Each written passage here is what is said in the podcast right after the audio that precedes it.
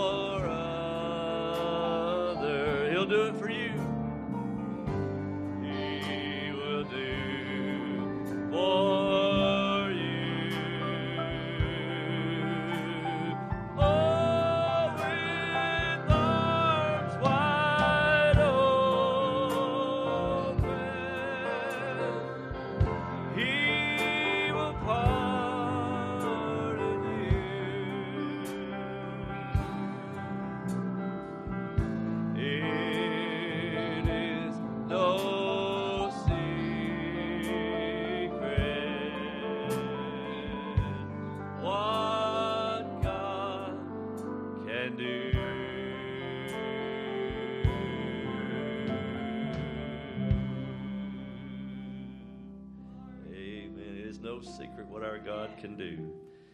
Amen. We used to uh, have this little uh, saying we'd go along in the house. You know, you're having a rough week. We say, "It's Thursday, but Sunday's are coming." Say, "It's Friday, but Sunday's are coming." Guess what? Sunday's here this morning. It's time to worship Him and lay all the things of the week behind us. And we have a few written requests this morning. We want to continue to remember our sister Debbie Miller and prayer that God will just continue to touch her and give her strength. I think Sister Abby had a reaction to something this morning, and uh, Sister Audrey had to run her to the emergency room to have her checked. So let's just remember Sister Abby this morning in our prayers. Also, Brother Leonard, I think, had sent in a text uh, asking uh, us to pray for Sister Charlotte. She's not been feeling well, been sick, so let's remember Sister Charlotte in our prayers this morning.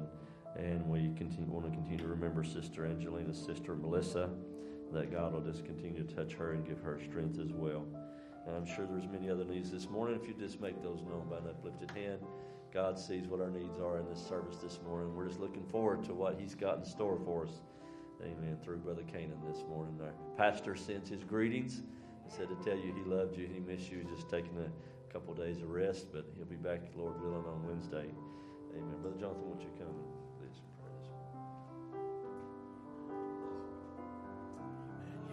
church this morning? Amen. We'll just go to Him in prayer this morning.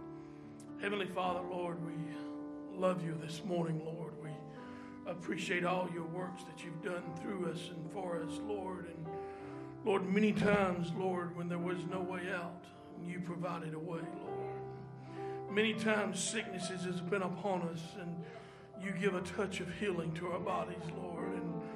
Lord, so many miracles in our lives as we stand here this morning. Lord, it gives us the courage. Lord, it gives us the faith.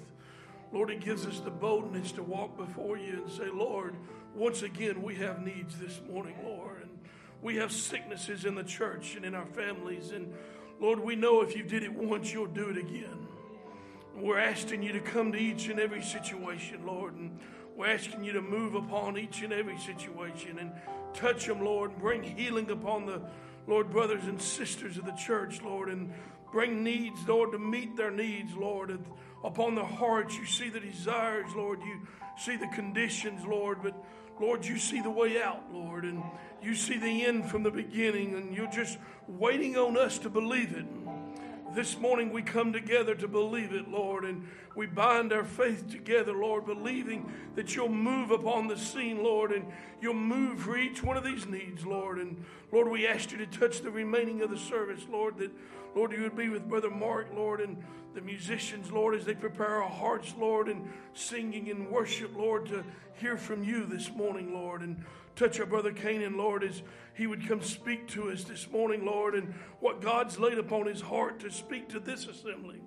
Lord, we want to be here, Lord, to hear what you would have to say, and we want to pull upon that gift, Lord, to, Lord, get the answers that we have need of, Lord. And Lord, we ask you to be with our pastor as he's away resting, Lord, to strengthen his body and his mind, Lord, and bring him back, Lord, fully inspired, Lord, and Lord, fully strengthened, Lord. And we ask you to be with us, Lord, to receive the worship.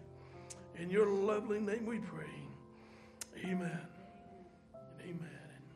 And have your seats just for a moment. We'll do our reports this morning. And amen. Sister Carol did the small.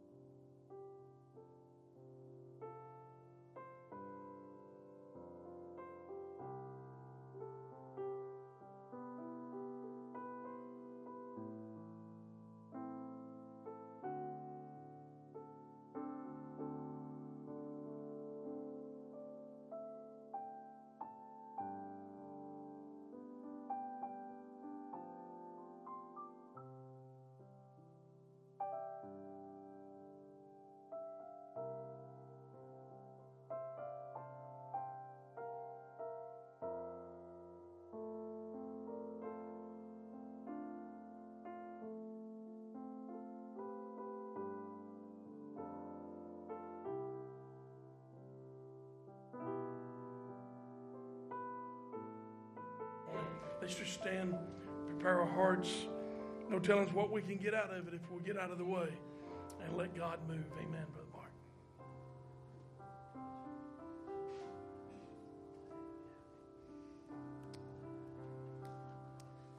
Aren't you thankful to be here this morning? Be able to worship the Lord. Amen. Let's sing this together. I think it's in B flat. B flat. Well, I'm laying up my treasures in that home above, trusting, fully trusting in my Savior's love,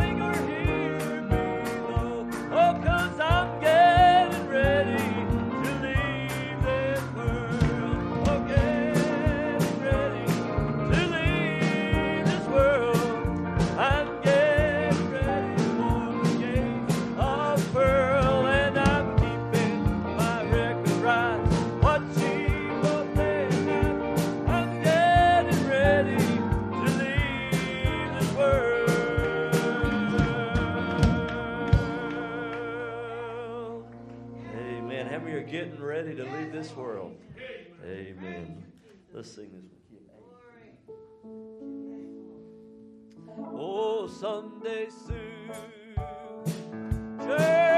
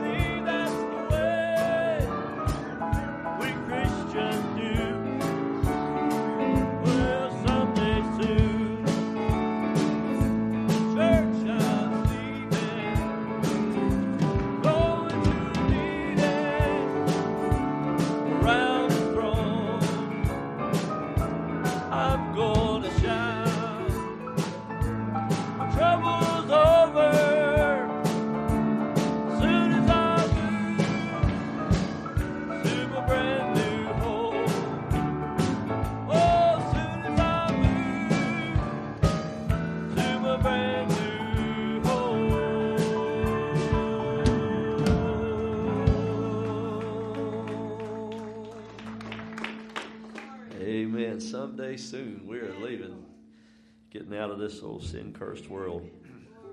We eyes have not seen and ears have not heard what our Father has in store for us. Man thinks that he's built some of the most beautiful things, and to our eyes, it is beautiful and it's nice. But we, we just can't even imagine. We, our minds can't even begin to comprehend what God has got in store for his people. I was thinking of that the other day. I said, Can you imagine just try to. Streets of gold, paved with gold, and gates of pearl, walls of jasper stone, and I just can't. But I'm just looking so forward to being there with our Father, aren't you?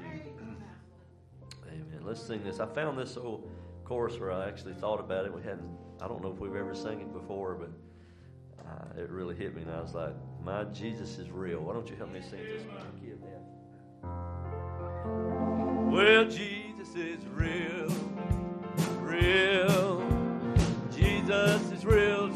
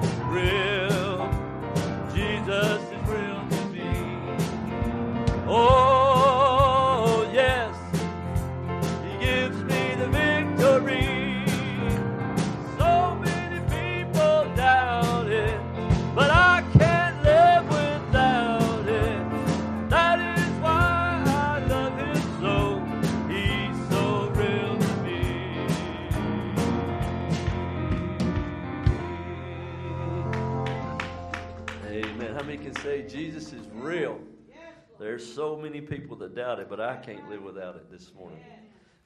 That's why I love him so, because he's so real to me. And I'm thankful that he made himself real to me. What would we do without the Lord this morning? Don't even begin to imagine that. Amen. Let's sing this key of that A flat. Oh, wonderful, wonderful, Jesus is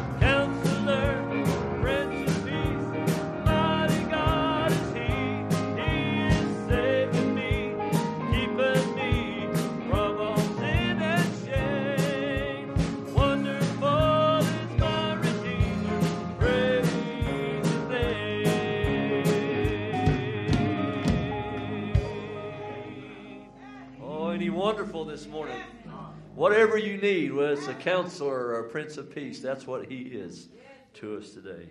If we can just stand still and let God move. Let's sing that this morning. The Father has a plan, though it's hard to see it now. You feel you're walking all alone but he is there, no doubt. When the storm around you rages and you're tossed to and fro, when you're faced with life's decisions, not sure which way to go, stand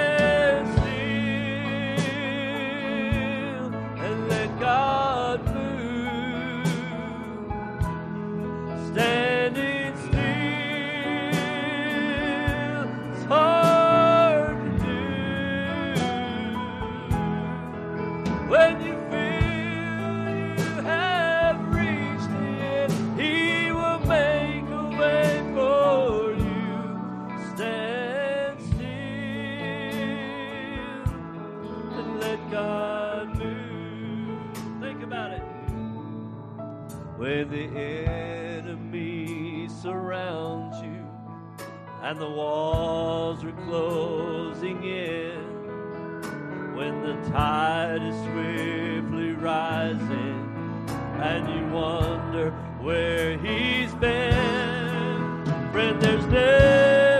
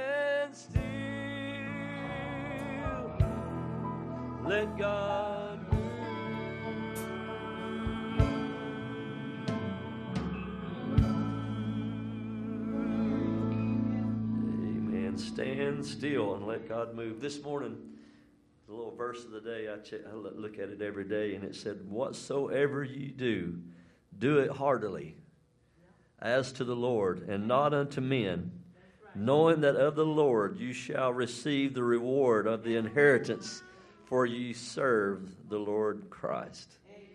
Thought, Thank you, Lord. We're going to receive our inheritance one of these days. We'll let you have your seats this morning. We'll have our brothers to come and receive the morning offering you just give unto the Lord, and I know He'll bless every effort today. Amen. Let's sing this chorus just for a second. Oh, I pledge allegiance to the Lamb with all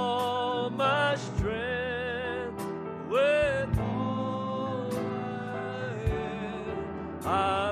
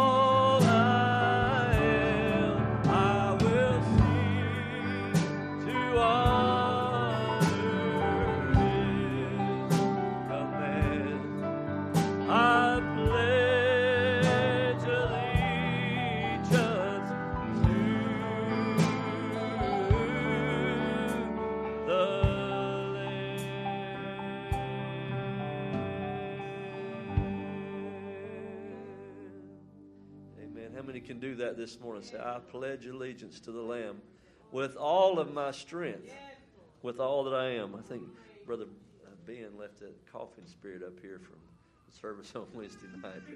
We're going to pray that demon away this morning. Forgive me for hacking and in the middle of singing this morning. But I think Brother Aaron uh, has got a song for us this morning. If our brother would make his way up to sing for us today. We have a sister that wanted to practice a song too this morning. Forgive us. We just was out of time this morning. Maybe if you'd come a little earlier and practice, that'd be fine.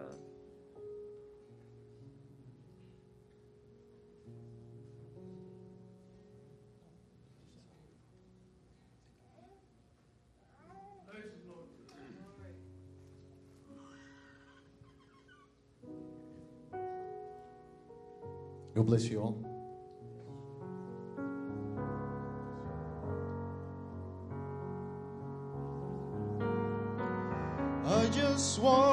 Speak the name of Jesus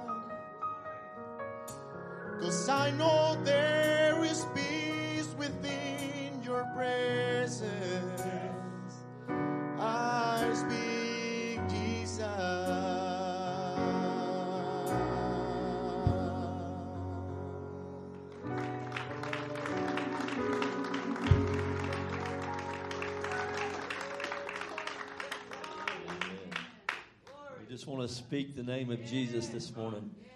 It changes every situation. Oh, aren't you just so thankful today?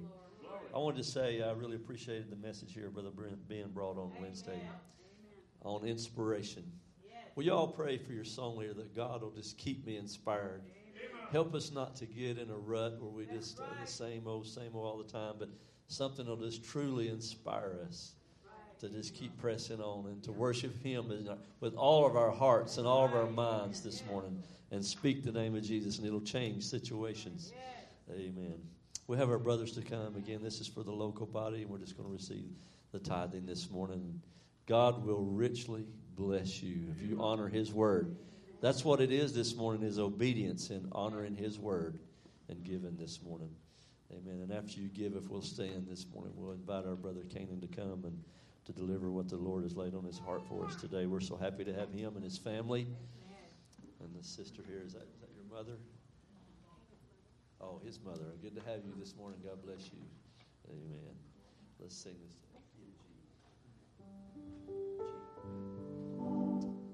Well, I am glad I know who Jesus is.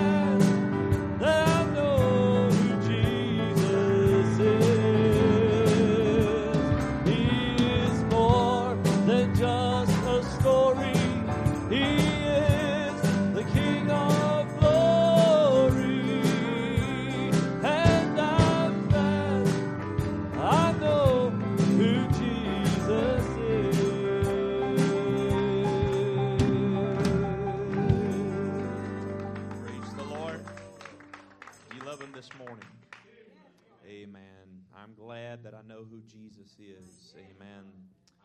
It's just an honor and a privilege to be here with y'all this morning, and we do bring greetings from our pastor, Brother Homer Longoria, and the saints in Alabama that are waiting for the coming of the Lord. And um, your precious pastor, Brother Joseph, texted me this morning and greeted me and uh, expressed to me too to give greetings to y'all. And surely I believe he has a shepherd's heart for you and loves you. And I just appreciate him. And he's been a good friend to me and invited us many times over the years to come here. And it means a lot to me that he would have confidence in, in me and in the Lord to allow me to stand behind this sacred desk in his absence. And so we just continue to remember y'all in our prayers and to never cease giving thanks to God for you and for your pastor, praying the Lord will strengthen him. I'd also like to say before we open up the word that um, many of you may have known, and uh, I stated in communication, try to keep everyone updated, but your pastor and uh, your deacon, Brother Pat, and uh, Brother Jonathan Jones about my daughter Mariah uh, during her sickness um, and things. And uh, we just thank God for y'all praying for us and uh, for the brothers continuing to pray for us. And the Lord's brought us through. And um, how it was such a strange thing. And um, and I might, if the Lord would allow me to, maybe share a little bit more of that testimony um, in the message, if the Lord would be willing. And I'm just leaning on Him. I need His help this morning. I'm a needy preacher this morning. Uh, and so I just pray that you would pull. I desire your prayers this morning. And surely, uh, if you'll pull, then the Lord will use me to preach. But we just want to thank you all for your love and prayers and support to us. Look with me in the book of Romans, chapter 8. Romans, chapter 8. And we will start in verse 14. Romans, chapter 8, verse 14.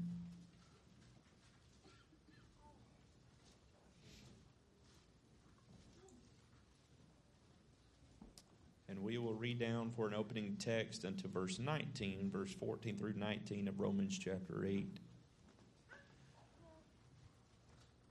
The Bible says, For as many as are led by the Spirit of God, they are the sons of God. For ye have not received the spirit of bondage again to fear, but ye have received the spirit of adoption, whereby we cry, Abba, Father. The Spirit itself beareth witness with our spirit that we are the children of God. And if children, then heirs, heirs of God and joint heirs with Christ, if so be that we suffer with him, that we may be also glorified together. For I reckon that the sufferings of this present time are not worthy to be compared with the glory which shall be revealed in us. For the earnest expectation of the creature waiteth for the manifestation of the sons of God. And I'd like to take a text from verse 19 that the whole creation, the earnest expectation of the creature or creation, is waiting for the manifestation of the sons of God. I'd like to take a thought about waiting for the manifestation. If you would pray with me this morning. Father, we thank you, Lord, for an opportunity we have to come together, Lord, as a local assembly, a portion of your body and your bride here in Murfreesboro, Father. I pray, Lord, that you would take the next few moments, God. Take captive my every thought, Lord. I pray thou would not come with enticing words of man's wisdom this morning, Father. But I pray that you would get me out of the way, Lord. Hide me in the shadow of your cross, Lord. Cover me with your hand, Lord. I pray let not, let not the people hear me, but may they hear you speaking through me, Father, to their hearts this morning, God. I pray that you would anoint me, Father. Put your words in my mouth, Father, that I would preach in the power and demonstration of the Spirit of God this morning, Lord, and anoint all the ears of the hearers that we could hear and receive the Word of God, which is the good seed. May it fall upon good, fertile ground this morning and bring forth what you would have it to be, Father. Lord, just get me out of the way and lead me by your Spirit to speak to the needs of the people. May you be lifted up in the service, Father. And would you draw all men unto yourself? We give you all the glory, the honor, and the praise for all in the wonderful name of our Lord Jesus Christ. Amen. You may be seated.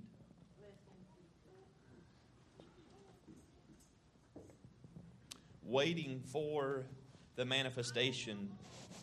Thank you, brother.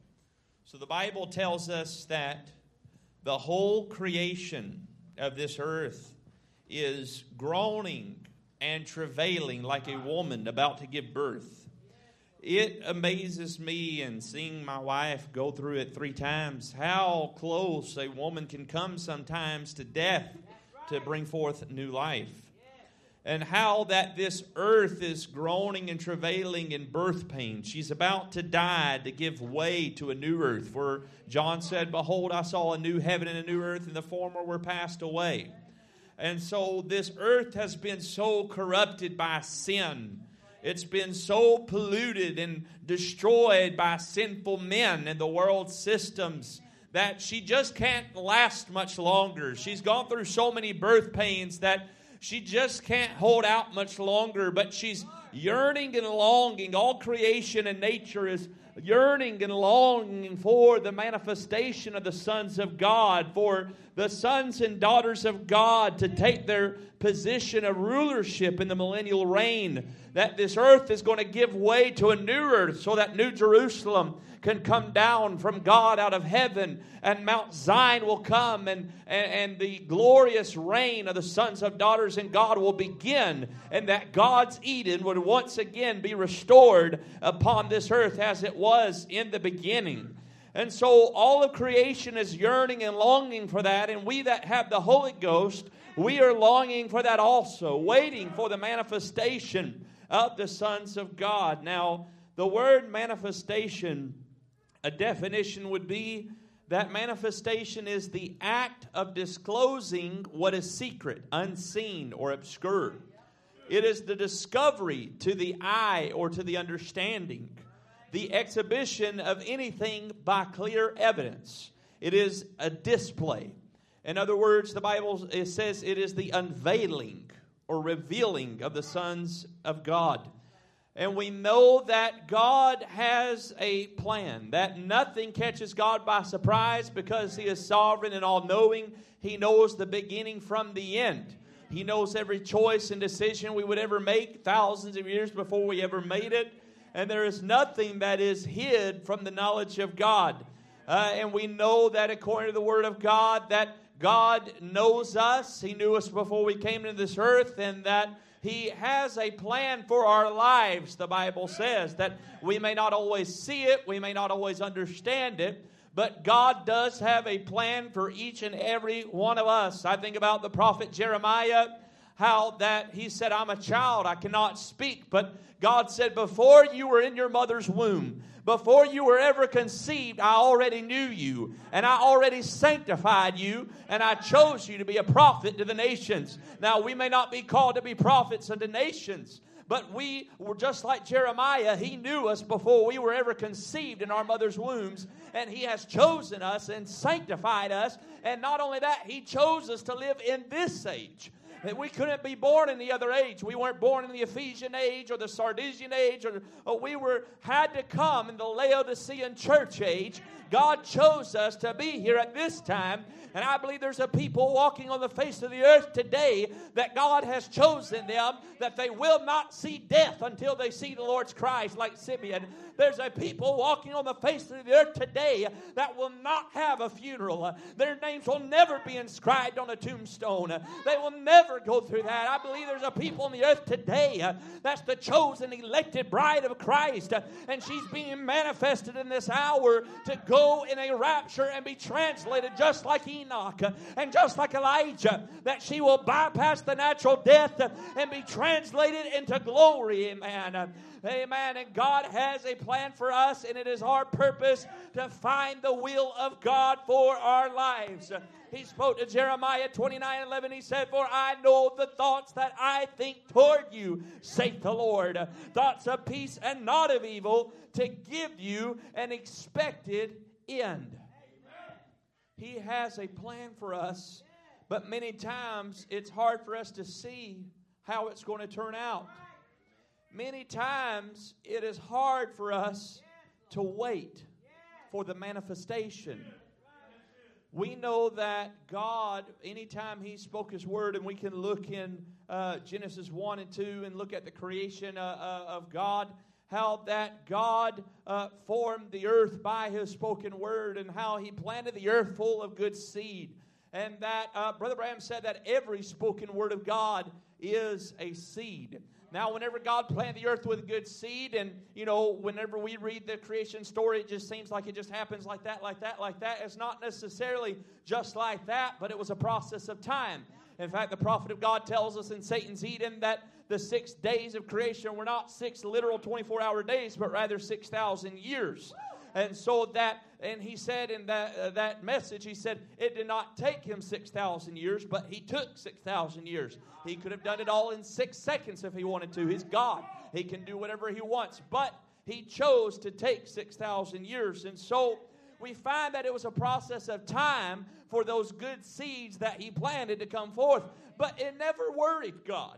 He never had to think about it again. He didn't have to worry if it was going to come forth or not because he knew that he spoke the word. And the prophet of God said that God had to even believe his own word.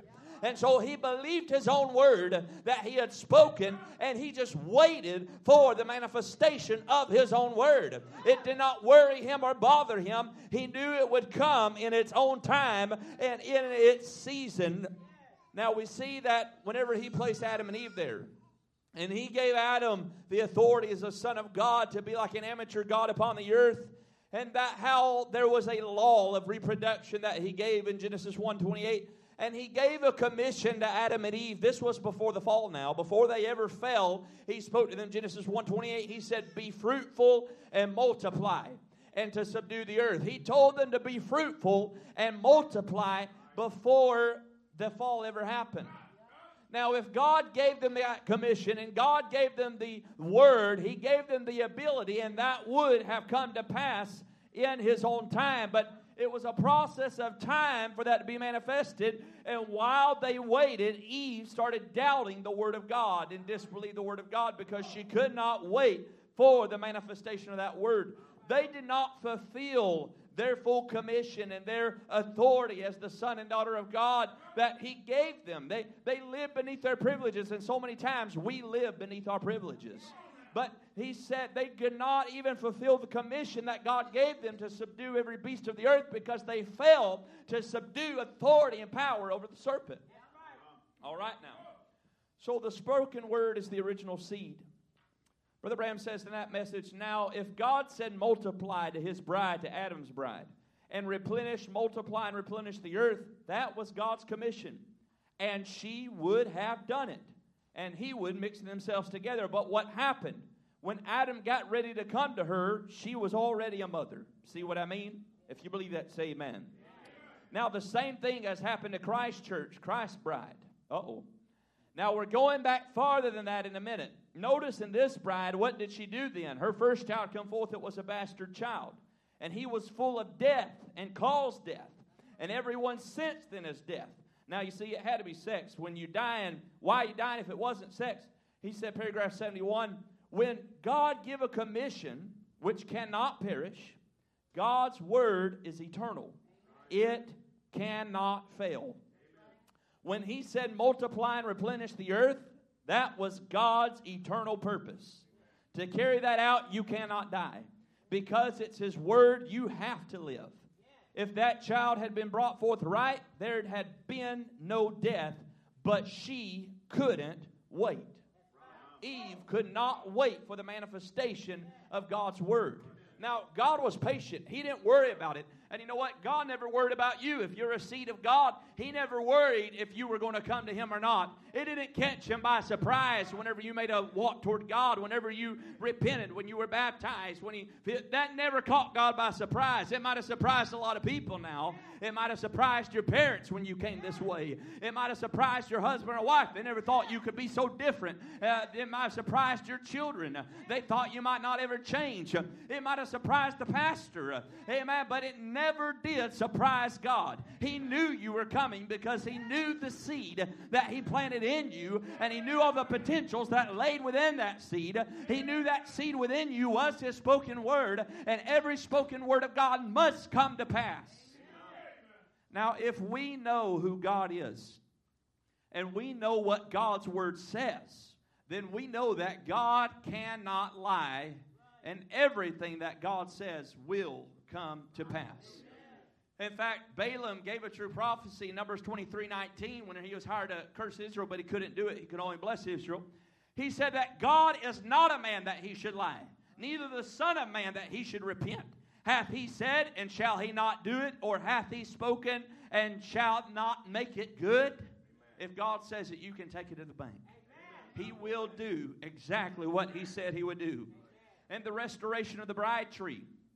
Brother Branham talks about now if God is going to bring His word to pass, and He's given us His word, He's given us so many promises in His word, then we, as the people of God, we have the right to exercise that which God has given us. If He's given us authority, if He's given us dominion that Adam lost, that Christ got back, and He's given it to us, then we have the right and the authority to exercise that word of God in faith. Brother Branham said in the restoration of the bride tree, he said, enforce then we have the privilege to enforce upon Satan the claims that God give us. For God has a law, and His Word is a law, and God in this Word made certain claims to the church. Therefore, we have a right to force these claims upon Satan and say, Give it back. And he has to do it. Because we can take God's agent, the Holy Spirit, go right down on our knees and say, It's thus saith the Lord He's got to give it up. That's all, because the Holy Spirit is there to make him do it. The law of the land is to enforce, it's by the land, for the land. But the law of the Spirit of God is to force Satan to give up that which he has unrightfully, deceitfully taken from God. Souls of men he took from God. Souls of women, children, sickness of the body he placed upon people where God made them in his image to be like him. And the church is given the rightful legal rights by the Bible to take the Holy Spirit and for, enforce this upon him. We live beneath our privileges, don't we? We can look at examples of people in the Bible that we see people that had a hard time waiting for the promises, but then we see people that did not have a hard time waiting for the promises. I think about Noah, how God revealed it to Noah that it was such a world like we're living in now, full of wickedness and evil and sin, and people call good evil and call evil good, and they glorify in sin and glorifying those that do sin. Things that were once kept in the closet are now paraded in our streets, and it can't go on much longer, my friends. But we find ourselves in a condition like Noah and how the Bible said, but Noah found grace in the eyes of the Lord. And how Noah was called a preacher of righteousness. And Brother Ram said that he was a holiness preacher. And how, whenever he revealed it to Noah, it was going to rain. Do you realize it never had rained on the earth before? He told him it's going to rain. I'm going to destroy this, this earth by a flood of water. And guess what? Noah believed it. He started preaching it, and people thought he was crazy. They could historically prove by history it had never rained before.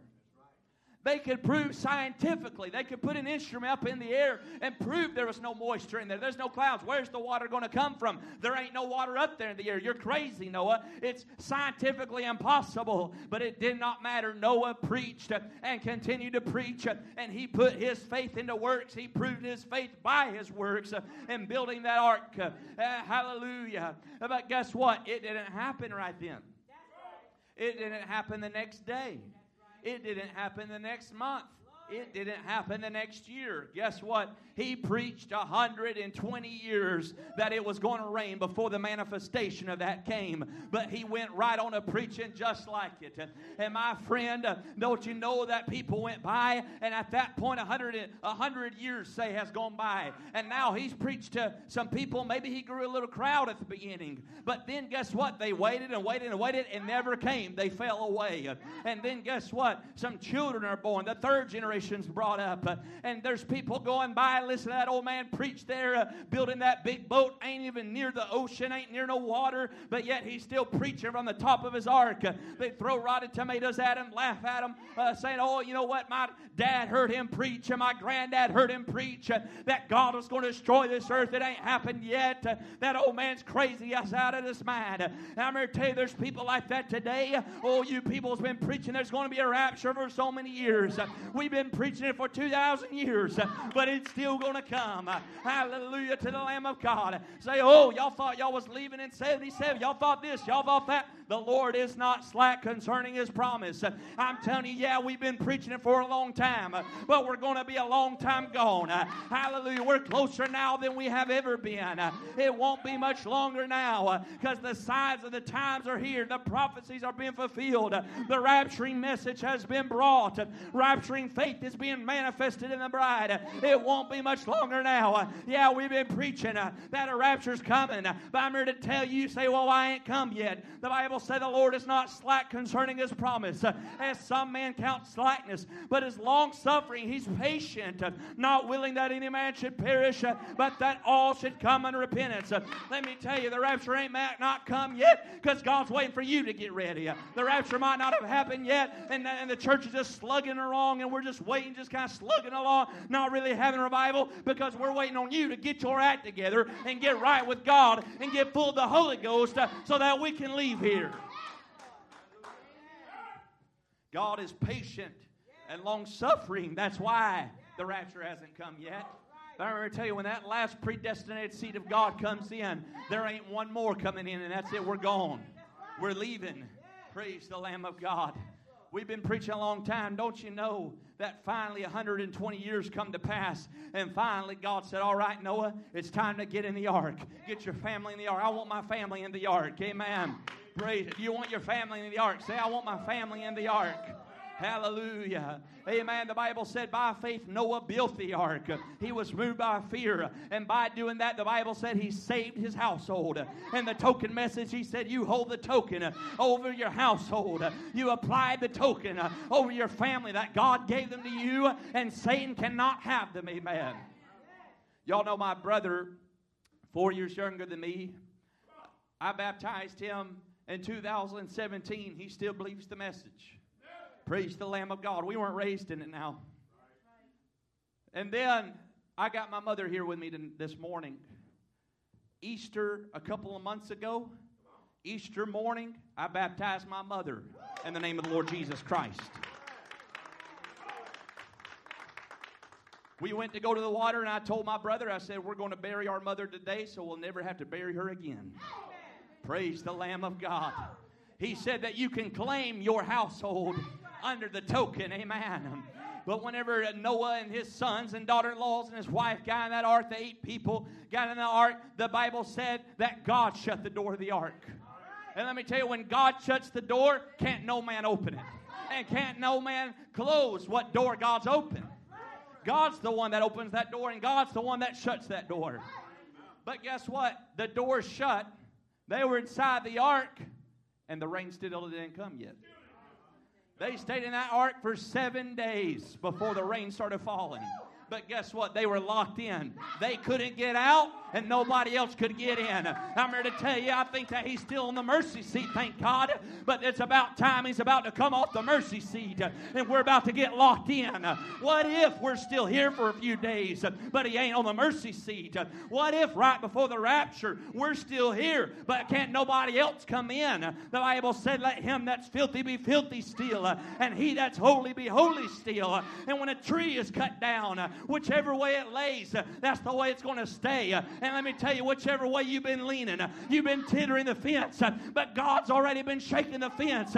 Whatever side you've been leaning on, that's the side you're going to fall. On. And when He shuts the door, whatever side you fall on, that's the way you're going to stay into the judgment. You'll be either locked in or you'll be locked out.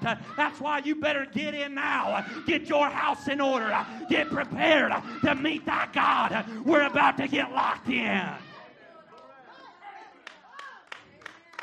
We'll still be having church. We'll still be praying for people. Sinners could still come to the altar, but there won't be the Holy Spirit there to convict them. And when the Holy Spirit leaves, guess what? The bride's going with it. It's that magnet. The Holy Ghost is a great big magnet and anybody that's got the Holy Ghost, we're magnetized to that magnet. And when that great big magnet sweeps over this land and goes up to glory, only those that's been magnetized to the magnet is going up in the air in the rapture. Amen. Praise the Lamb of God. They were locked in. And people must have went by and thought, look at those crazy people. They done shut themselves in that ark. They're crazy. They, they, they're wearing tinfoil hats. They think it's raining, and there still ain't no rain. Those people are crazy. Guess what? They went on mocking them and scoffing them and making fun of them. But guess what? The, the party was all over. The fun and games was over when that first drop hit the ground. They ain't never seen nothing like that. And what's about to happen on this earth, they ain't never seen nothing what's about to happen. The bride's gone, they're going to know nothing about it. A secret catching away the bride. But what are they going to do when California falls off into the ocean? What are they going to happen whenever those vials start being poured out? And they said, I thought the rapture was supposed to happen. I thought the Lord was supposed He came back and you didn't even know nothing about it. A secret catching away. Guess what? It was all fun and games until that first drop of ground hit the dust and then another drop, then another drop, and then it started pouring down rain. And guess what? Noah wasn't crazy no more. Uh, the why? Because he waited 120 years, uh, and now the manifestation of the word had come.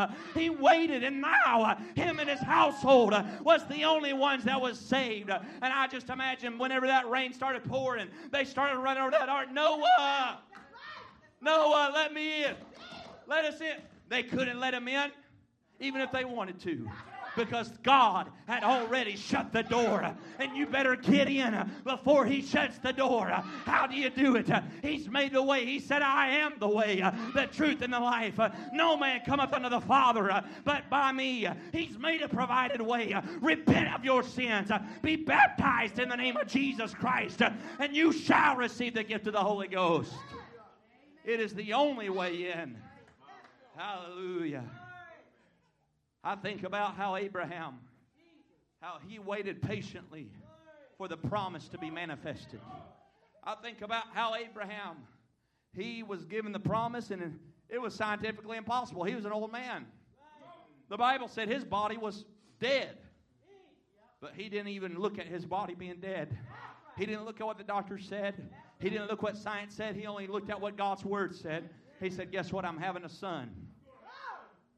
I might be 100 years old. I'm having a son. Why? Because God said it. But guess what? You would think it would have happened in nine months. It didn't. 25 years later, he had a son. He waited 25 years after God gave the promise before Isaac was born. But guess what? During that time, Abraham never got weak in faith. The Bible said that Abraham staggered not at the promise of God through unbelief, but was strong in giving praise to God. But there must have been a time after they waited so long, and he kept pestering Sarah, asking her, How do you feel this morning, Sarah? No change, still the same. But there had to be a point to where Sarah must have started doubting because she said, Take Hagar. And then maybe, maybe this will be the way. And out come Ishmael. But guess what? He still wasn't the son of promise. Isaac was the one who the seed was called through. But during that time of waiting, during that whole time, they were waiting for the manifestation, waited 25 years. But guess what? Some changes started taking place. Their bodies started changing. They went back to being a young person again. Amen. How do I know? Because whenever he took out Sarah out to the, the kings thought, wow, this is a beautiful woman. What 90 year old woman would a king want to take for his wife? Because Sarah turned back from an old woman into a young woman. And we shall be changed. We shall not all sleep, but we shall all be changed in a moment, in a twinkling of an eye. For this mortal must take on immortality, and this corruptible must put on incorruption. Then shall come to pass the saying that is written, Death is swallowed up in victory my friend. I'm here to tell you, he waited 25 years, but while he was waiting, the Lord was renewing his strength like the youths. He became a young man again. Sarah became a young woman again. While they were waiting for the manifestation, a change was going on the whole time. And I'm here to tell you, you came too late to tell me that my God's not a healer. You came late, too late to tell me that my God don't answer prayer. The prophet said that God answers all prayer. And I've seen it on my own life. I look at what He did through Abraham. I look at what He did through Moses. And you've come too late to tell me uh, that my God ain't a deliverer. You come too late to tell me uh, that He can't save.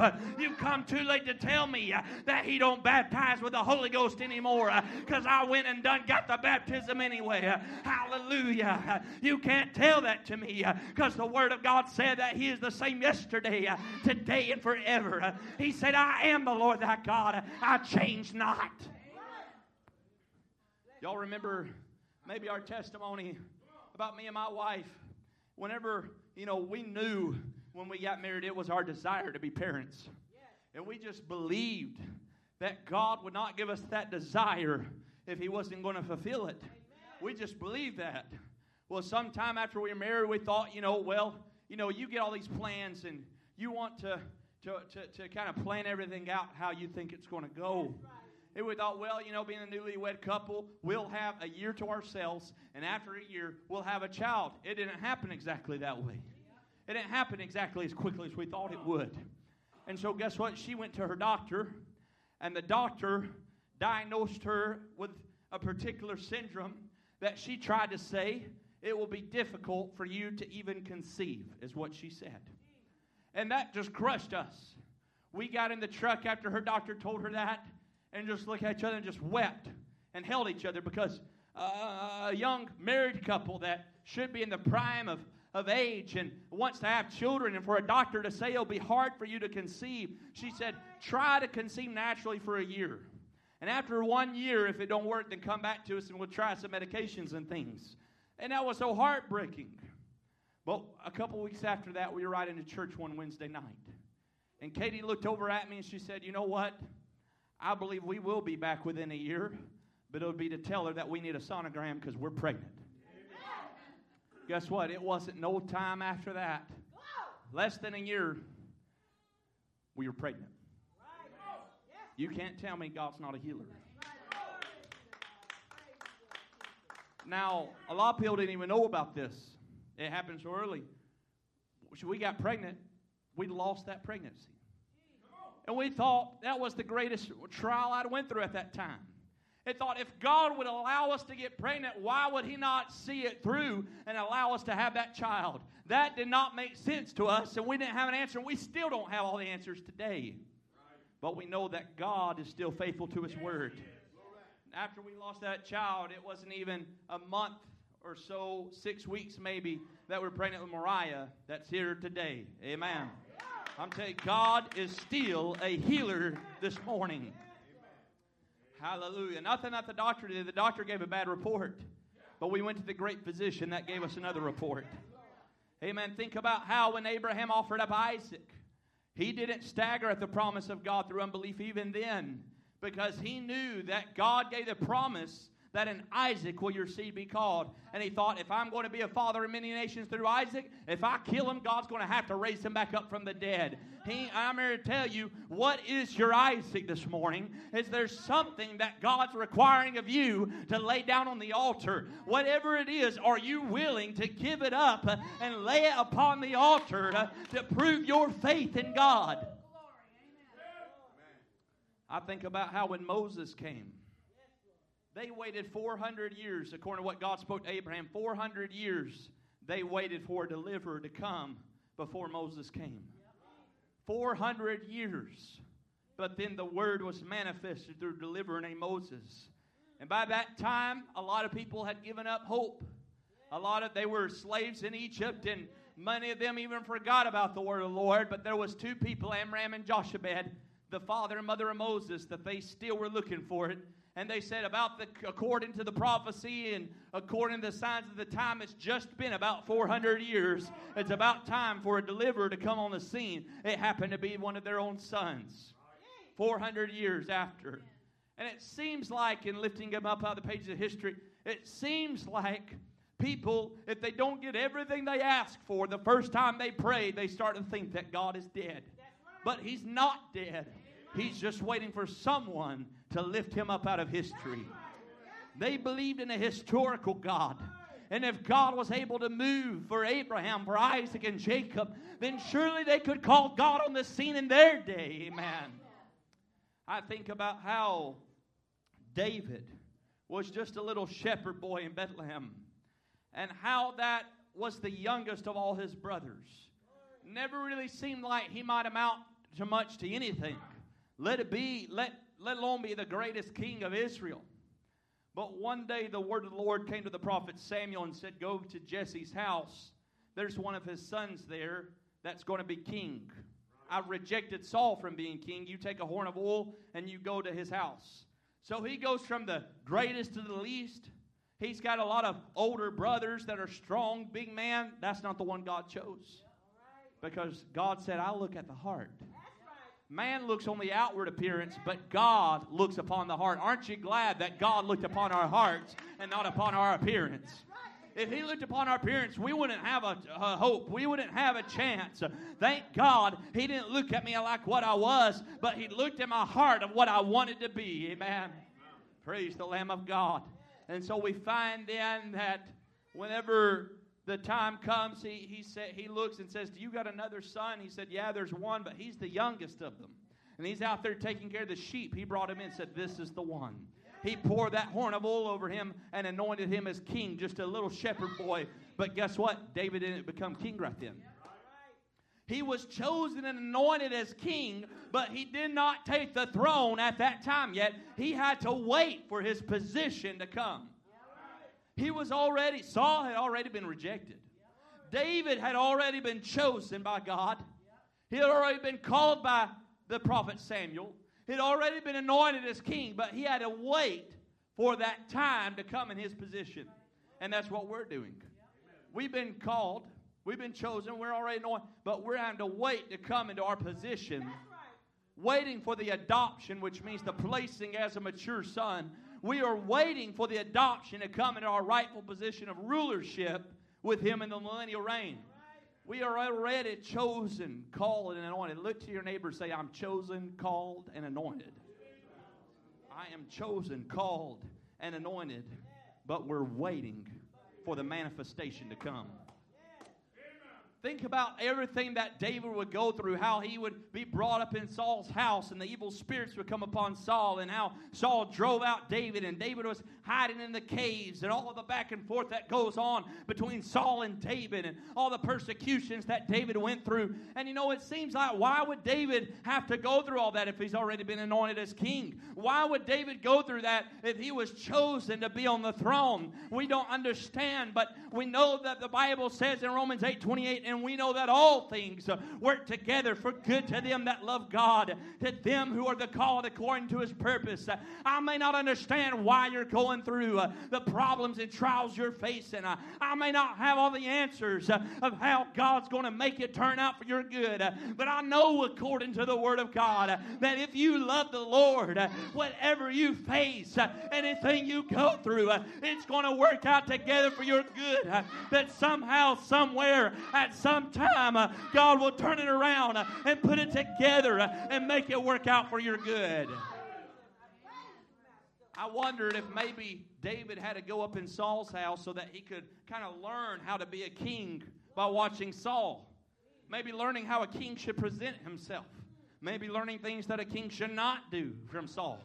But how he would grow up and go through all the trials and think about how, whenever he was there in the story about Ziklag, how the enemies came in and stole their wives, stole their children, stole all their goods, and took the two wives of David. And whenever that time came, everything had been lost, everything had been stolen by the enemy. And then his closest friends all forsook David. They were all ready to stone David. They all turned their backs on him in the trial. And David said, I looked around and I had no one to encourage me. But he said, I took the word of God and I encouraged myself in the Lord. I'm here to tell you, we all have to walk down that lonesome road. And you're going to have to walk it all by yourself. Can't nobody walk it for you. You've got to walk that lonesome road. But you got to be determined. I'm walking on with Jesus and I'm holding to his hand. No matter if, uh, no matter father or mother forsake me, uh, then the Lord will take me up. Uh, that you're willing to hold on to the word of God. Uh, you're willing to stand on the promise of God. You're willing to walk this race with patience, even if you have to do it all by yourself. Oh my. David said, I took the word and I encouraged myself. Whenever you're in that problem and you're all alone and the enemy has stolen everything you got and you're discouraged and you got no friends Uh, to help you out of it, uh, you can take the word of the Lord uh, like David did and you can encourage yourself by the word of God. I like to pray the Psalms. I'll take the scripture and I'll see a psalm that speaks to me. I'll put my name in that psalm and I'll sit there and I'll pray that psalm. And I like to take Psalm 121. I will lift mine eyes unto the hills from whence cometh my help. My help cometh from the Lord, which made heaven and the earth. He will not suffer thy foot to be moved. He that keepeth thee will not slumber. Behold, he that keepeth Israel shall neither slumber nor sleep. The Lord is thy keeper. The Lord is thy shade upon thy right hand. The sun shall not smite thee by day, nor the moon by night. The Lord shall preserve thee from all evil. The Lord shall preserve thy soul. The Lord shall preserve thy going out and thy coming in from this time forth, even forevermore. We take the word of God and we encourage ourselves in thus saith the word of God. I take the word of God when I'm in trouble. I say, Lord, your word said you're a present help in my time of trouble. Lord, I need you now. I'm in trouble now. Would you come on the scene, Jesus? You're a present help in my time of trouble. I take the word of God. Now, when my heart is overwhelmed within me, lead me to the rock that is higher than I. I take the word of God. That when the enemy comes in like a flood, he said, The Spirit of the Lord shall raise up a standard against the enemy. My friend, if you got the Holy Ghost, everything you need to make a rapture already lies within you. If you're full of the Holy Ghost, everything you need to combat the enemy and to fight the battle, it already within you. It's just got to be manifested. We look at it in Ephesians 6 that no weapon hallelujah, that is formed against you shall prosper. We can put on the whole armor of God that you may be able to stand all the fiery darts of the enemy. Praise the Lamb of God. You say, I fought and I fought and I fought and it seems like I'm failing. It seems like uh, I'm about to sink. You just stand still and see the salvation of the Lord. Hallelujah. Whenever it seems like you don't know what to do, you don't know where to go. The prophet said, if you don't know what to do, don't do anything at all. Just be still and know that He is God.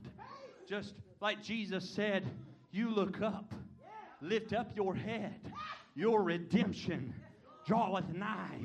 Hallelujah. I take the word of God in my time of trouble, and you take the word of God in your time of trouble, whatever you're going through, that if you are the seed of God, greater is He that is in you than He that is in the world. Greater is He that is in you than all your sins and mistakes of your past. Greater is He that's in you than He that's tempting you to go back into the world and sin. Greater is He that's in you than He that's causing that sickness in your body. Greater is He that's in you uh, than that pain you've been dealing with. Uh, greater is He that's in you uh, than that spirit of hell that's bringing depression and anxiety to you at night.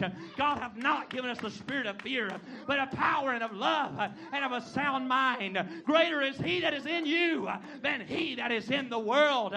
We take the Word of God, we claim the promises, and then we wait patiently for the manifestation of the spoken Word of God. Amen that if God be for us, who could be against us?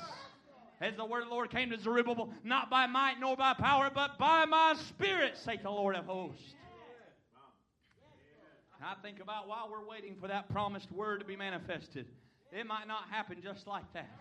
It may not happen the first time you pray. It may not happen the next day. Hallelujah. Sometimes, sometimes we go through a long, dark night, but I know eventually that night's going to end. And it is the rising of the sun. And when the sun rises up, uh, we can go free. Uh, that weeping may endure for the night, uh, but joy is coming in the morning. I hear the sound of the Lord saying, Joy is going to come in the morning. Amen. We stand and claim the Word of God. And while we're waiting for the manifestation, we still stand on the Word that they that wait upon the Lord shall renew their strength. They shall mount up with wings as eagles. They shall run and not be weary. They shall walk and not faint. And I just say, Lord, teach me to wait. Teach me to wait on the manifestation of the Word of God. I think about everything that David went through. I think about everything he went through with his children, about losing a baby. I think everything he goes through about Absalom and being the rejected king and how he wept for Absalom upon his death and think about all these different things. And whenever I was, you know, we were, Mariah was sick for several weeks and it started out with she had got a rash, a weirder rash. But we had pulled a tick off of her not long before that. And so it seemed like, and the doctor thought it could be, you know, Rocky Mountain spotted fever. And so treated her with that antibiotic they used for that. But after 10 days, she was still sick.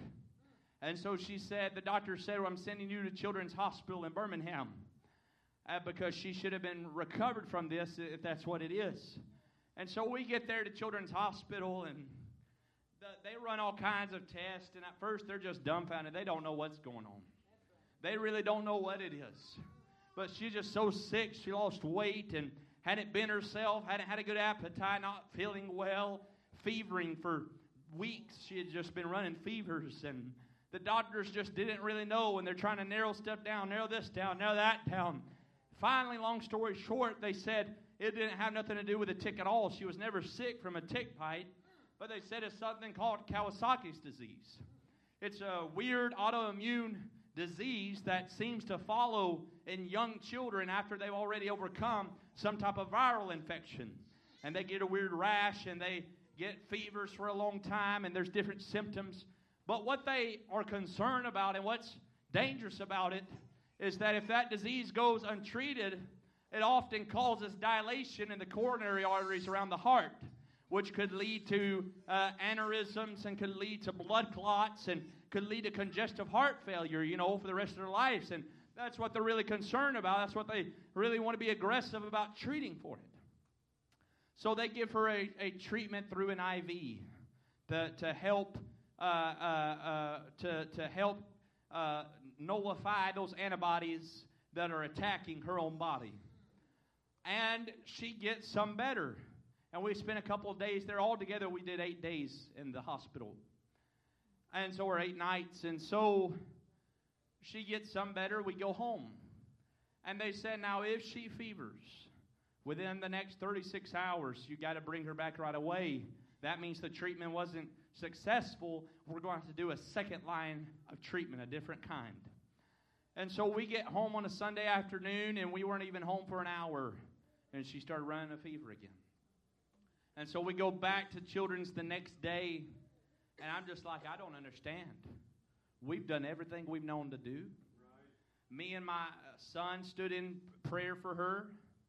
We anointed her with oil. We've laid prayer cloths on her. We've laid hands on her. We've had people all over the country and the bride praying for her.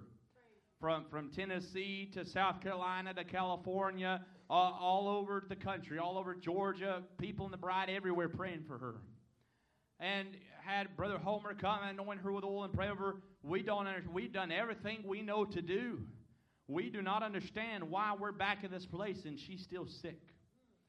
And so it goes on for a couple of days. And finally, one day I get in my car and I was not in a good mood. I was not in a good spirit.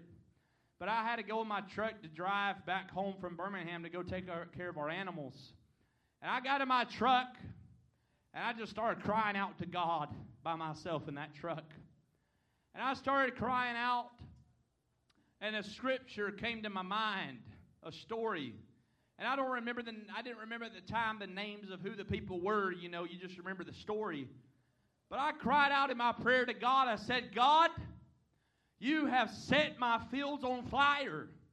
My most precious thing, my firstborn daughter, my fields are burning. You've got my attention now. What do you want me to do? We've done everything we've known to do. What must I do now? My little girl's sick. She needs help. And you know what? I didn't get an answer in that truck. But I did feel a peace. I felt a peace. And so we go through and they do another treatment, which was really kind of experimental in things. And we go home finally, and she hated being there the whole time. To see a little three year old go through that's just so hard. You know, some of you parents, you know, know what I'm talking about. Just seeing a little child and you can't do nothing about it. But you know what? God brought back to my remembrance something I had done wrong that I needed to make right. Now, I confessed it to God and all like that, but this message will make you go to the person you did wrong and make your wrongs right. Did not Brother Branham go to pray for a baby and said, I'm sorry, sir. I got to go make something right. I can't pray for your baby because his heart was condemned. He went back to the attorney and said, I'm sorry, I lied and I made my wife lie on the telephone and tell you I wasn't in the house because I stepped out the door around back and I needed to apologize to you. How many of you know the story, you tape listeners? Did he not say that? He couldn't even pray for that little baby until he went to that lawyer and made it right. There was something David said, My sins are ever before me. And I'm here to tell you, your sins will haunt you. You might sweep it under the rug. You might hide it from mom or daddy. You might hide it from your husband or wife. You might hide it from the church. You might hide it from the pastor. But you can't hide it from God. And you ain't going to hide it from your conscience either. Your conscience will keep you awake at night. You'll remember, like, my sins are ever before me. She gets well. We go home to the hospital. We go back home. And we weren't home for long. And she started having some symptoms again. We're thinking, oh, Lord, what is this now? What, how much more could she possibly go through? She's been through so much. Well, you know what? I went and made that thing right with the person, and guess what? Instantly, those symptoms left, and she is completely healed.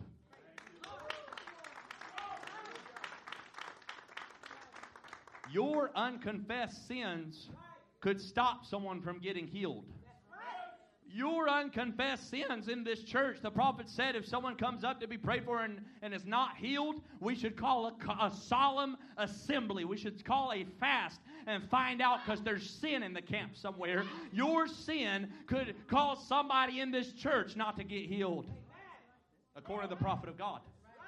And I'm here to tell you, your unconfessed sins will hinder your prayers, my friend. You've got to make that thing right. And so, you know, the thing is, we went last Thursday for a follow up to the cardiologist. Three, during her sickness, three of her coronary arteries had been dilated. Now, the medicine's not going to make those things go down. They said a lot of times the child will grow and they'll grow into it. They just don't want it to get worse. But, and sometimes they could go down. But last Thursday, we went to the cardiologist. They were back down to normal. Everything was fine. Everything was back to normal size. I praise the Lamb of God and I thank Him for His grace and His mercy upon me. Amen. But I'm here to tell you what was I thinking about when I was praying. I was thinking about in 2 Samuel 14 when Absalom called for Joab to take him to King David. He sent his servants to Joab and said, Take me to King David. Well, he didn't come. He calls the second time. Joab didn't come. So then Absalom says, Joab has a field of barley next to mine. Go and set his barley field on fire. And so his servants go and they set his field on fire. And then Joab comes running to Absalom saying, Hey, why did your servants set my field on fire? And Absalom said, I called you once, you did not come. I called you twice, you did not come. So I burned your fields, and now you're right where I wanted you to be. Do what I'm telling you to do. I'm ready to tell you, my friend, old Jack Coe preached a message years ago that God will set your fields on fire. I'm ready to tell you that He said, All that the Father hath given me will come to me. If you're the seed of God, He will not lose you, but He's not going to make you do anything. You got to come of your own free will. But He's got ways of making you, not made, but leading you to where you need to be. It's the tender hand of Jehovah, but it's a strong and mighty hand, I'm telling you. God will put you in situations to make you fall on your knees. Sometimes God will lay you flat on your back just so you look up. He knows how to get you right where He wants you. My friend, He's long suffering with us. He'll call you once. You may not come. He'll call you twice.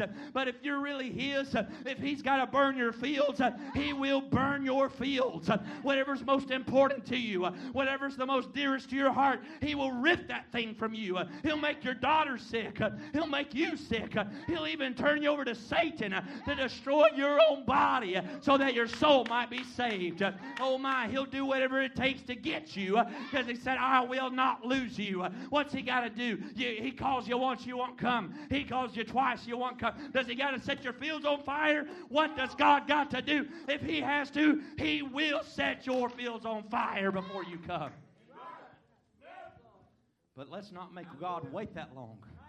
Why don't we come when He first calls us? He said, My spirit will not strive with man always. Thinking about waiting for the manifestation of the Word to come, think about all the promises in the Old Testament of a Messiah coming and how long they had to wait before that was manifested.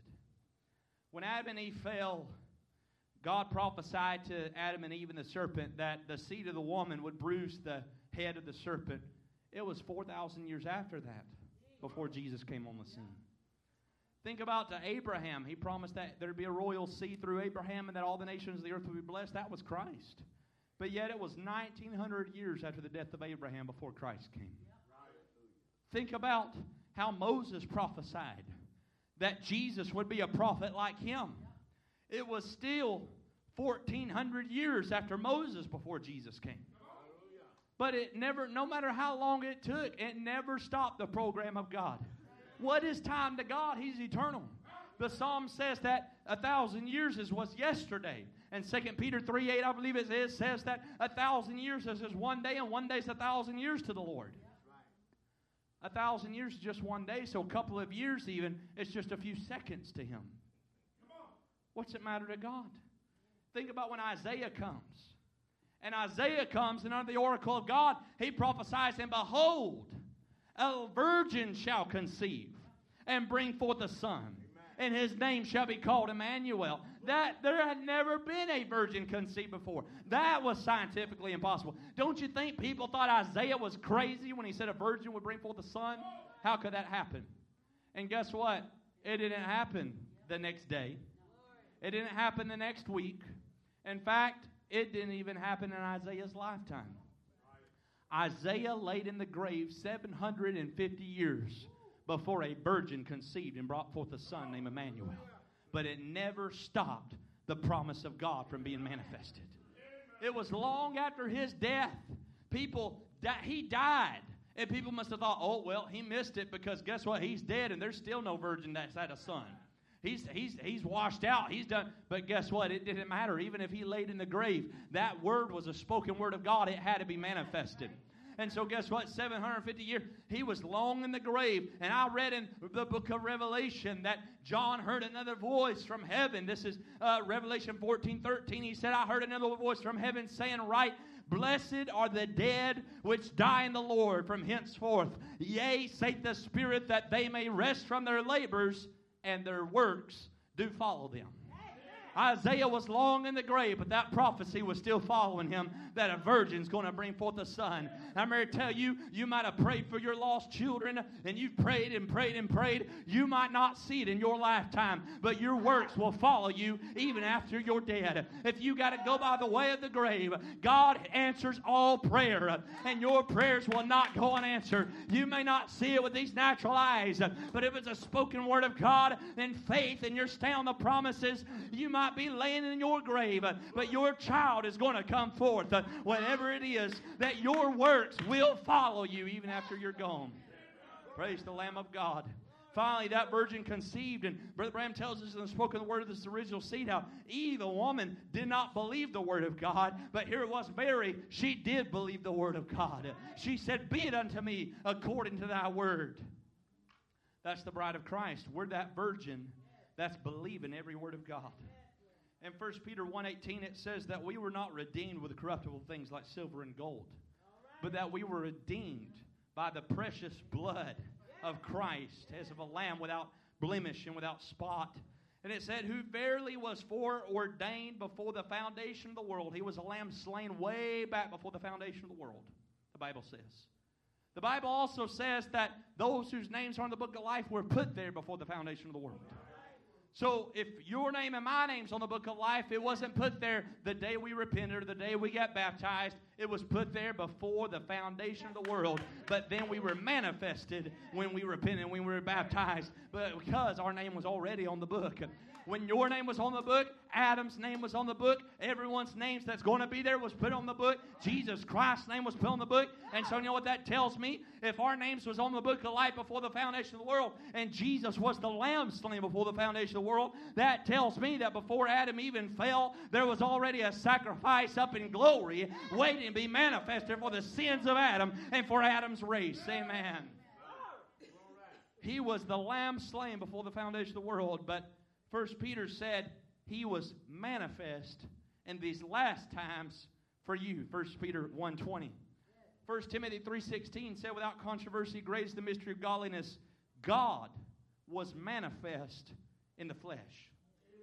This precious manifestation of this Word of God, our Savior Jesus Christ, was the spoken Word of God from the foundation of the world, but was manifested in these last days for you and I. John 17, Jesus said that he came to manifest the Father's name. So, what's the name of the Father? He said in John 14, verse 21 through 26, he said that he's not going to manifest himself to the world, but he's manifesting himself to a small little group of his chosen, his elected ones.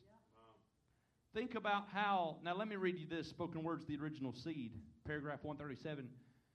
He said, You can't be a seed and disagree with the word. You can't be a seed and disagree with the word because the word is the seed. And if you are the word, how can you disagree with it? You'd be disagreeing with yourself. You'd be defeating your own purpose. So I see preachers and things, you know, and they don't agree. They can't be seed if they disagree with the Word of God. Even nowadays, amongst our own movement and amongst message people that preachers and things will go on YouTube and say, well, well, you know, that was that was Brother Branham's opinion, or that's not a New Testament doctrine. You cannot be seed and disagree with the word. That's just what he said. Think about all the promises that God made in His Word and how long it took to manifest. It did not matter. It was going to be manifested. I thought about the Elijah Malachi 4, Matthew 17 11 and Revelation 10 1 through 7. How Malachi prophesied, but then it was 2,000 years after Malachi for that Elijah to come on the scene. And now we're here today. We are the manifestation of that word being spoken. Because God would not send a message and a messenger unless there was someone that would receive and hear the message. We're part of that prophecy just as much as He is. Amen. Is that right? Aren't you glad for that? How that we come from the day of Pentecost and we went through the dark ages and then we come up through the Reformation and now we're at the restoration of the word bride and we're coming to the manifestation of the bride and the New Jerusalem. First John chapter 3 verse 8 said, He that committeth sin is of the devil. For the devil sinneth from the beginning. For this purpose the Son of God was manifested, that he might destroy the works of the devil. I'm going to tell you, he came to destroy the works of the devil. You say, Well, I can't give this up. I can't quit that. He came to destroy the works of the devil. I can say by the Bible said, Jesus said, With two or three gather together in my name, there I am in the midst. How many of you came in his name this morning? Then I can say by the authority of the Word of God that He is in our midst this morning. And I can say that according to His Word, He said the anointing would not just break the yoke of bondage, it would destroy the yoke of bondage. If something's broken, it can be fixed. But if it's destroyed, there ain't no way. Just throw it away and burn it because it can never work again. And you might be under a yoke of sin or a yoke of bondage, but the anointing is here, according to the Word of God, to destroy that yoke of bondage off your neck and set you at liberty. He came to destroy the works of the devil. He said, Whosoever is born of God doth not commit sin, for his seed remaineth in him, and he cannot sin because he is born of God. In this, the children of God are manifest, and the children of the devil. It's harvest time. We're seeing the children of God and the children of the devil being manifested, the weeds and the tares. How do we know the difference? He said, Whosoever doeth not righteousness is not of God, neither he that loveth not his brother. And now I'd like to bring what I'd like to preach about tonight. No, just can't stand with me this morning. In closing, Romans chapter 8 verse 19, what we read in verse 19. For the earnest expectation of the creature waiteth for the manifestation of the sons of God. For the creature was made subject to vanity not willingly, but by reason of him who hath subjected the same in hope. Because the creature itself also shall be delivered from the bondage of corruption into the glorious liberty of the children of God. For we know that the whole creation groaneth and travaileth in pain together until now. And not only they, but ourselves also, which have the first fruits of the Spirit, even we ourselves groan within ourselves, waiting for the adoption to with the redemption of our body. Hey, I'm only 28, but I'm feeling this body. I'm waiting for that redemption of this body. 28 and I already feel like my body. Y'all laughing at me. I'm telling you, I've been begging to go back to the chiropractor this body has been corrupted and marked by sin. That's why this body can't go to heaven like this. The Bible said flesh and blood cannot inherit the kingdom of God. That's why if we live into the coming of the Lord, this body is going to have to be changed before it can go to heaven. It will be changed. For we are saved by hope, but hope that is seen is not hope. For what a man seeth, why doth he yet hope for? But if we hope for what we see not, then do we with patience wait for it. Pray with me this morning. Father, I thank you, Lord, this morning, God, for the opportunity we've had, Father, to just come together to worship, Father, with our precious brothers and sisters of like precious faith, God. And Lord, I thank you for the pastor of this house, Lord. I pray that you would bless him, Lord, and strengthen him, God, and revive him, Lord. I thank you for this congregation, Lord. I pray, Lord, that they would just follow him with all their hearts as he follows you, Lord. I pray, Father, that you would just strengthen, Lord, encourage, Father. I pray that I know your word is divinely inspired and anointed. I know that your word will bring forth what it was sent to, to, to do. And I'm standing on that, claiming on that, Father. I pray that we'd see some manifestation of that word, God.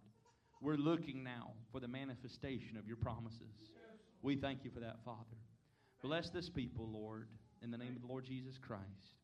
Amen. I want to thank you for your attentiveness and listening this morning. And we always desire your prayers. I always say, if you run out things to pray for, remember me because I always need prayer. Amen. We need each other more now than we ever have before. And this morning, if there's something on your life, if there's something in your life that's not right, an unconfessed sin, I encourage you by the word of the Lord, you need to go make it right. You don't want anything hindering your prayers. You don't want anything hindering your family, parents, hindering your children. You got to make it right. I'd like to encourage you by the word of the Lord this morning, and if you got a need on your life that you would like for us to agree with you in prayer, we'd be glad to do it. You're welcome to come in these next minute or so to come, and we'd be glad to agree with you and pray with you this morning. as we turn it back over to your song leader. Lord Jesus bless you, and may his coming bring cheer to your heart. Oh, they that wait upon the Lord shall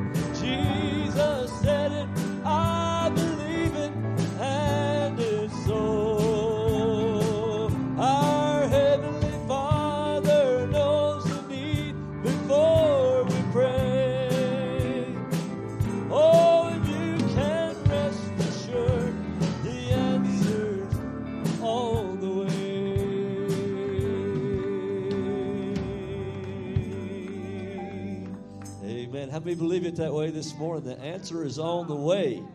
Jesus said it and we believe it. Every promise that he made is true and it shall come to pass. How many enjoyed the word of the Lord this morning? Appreciate it.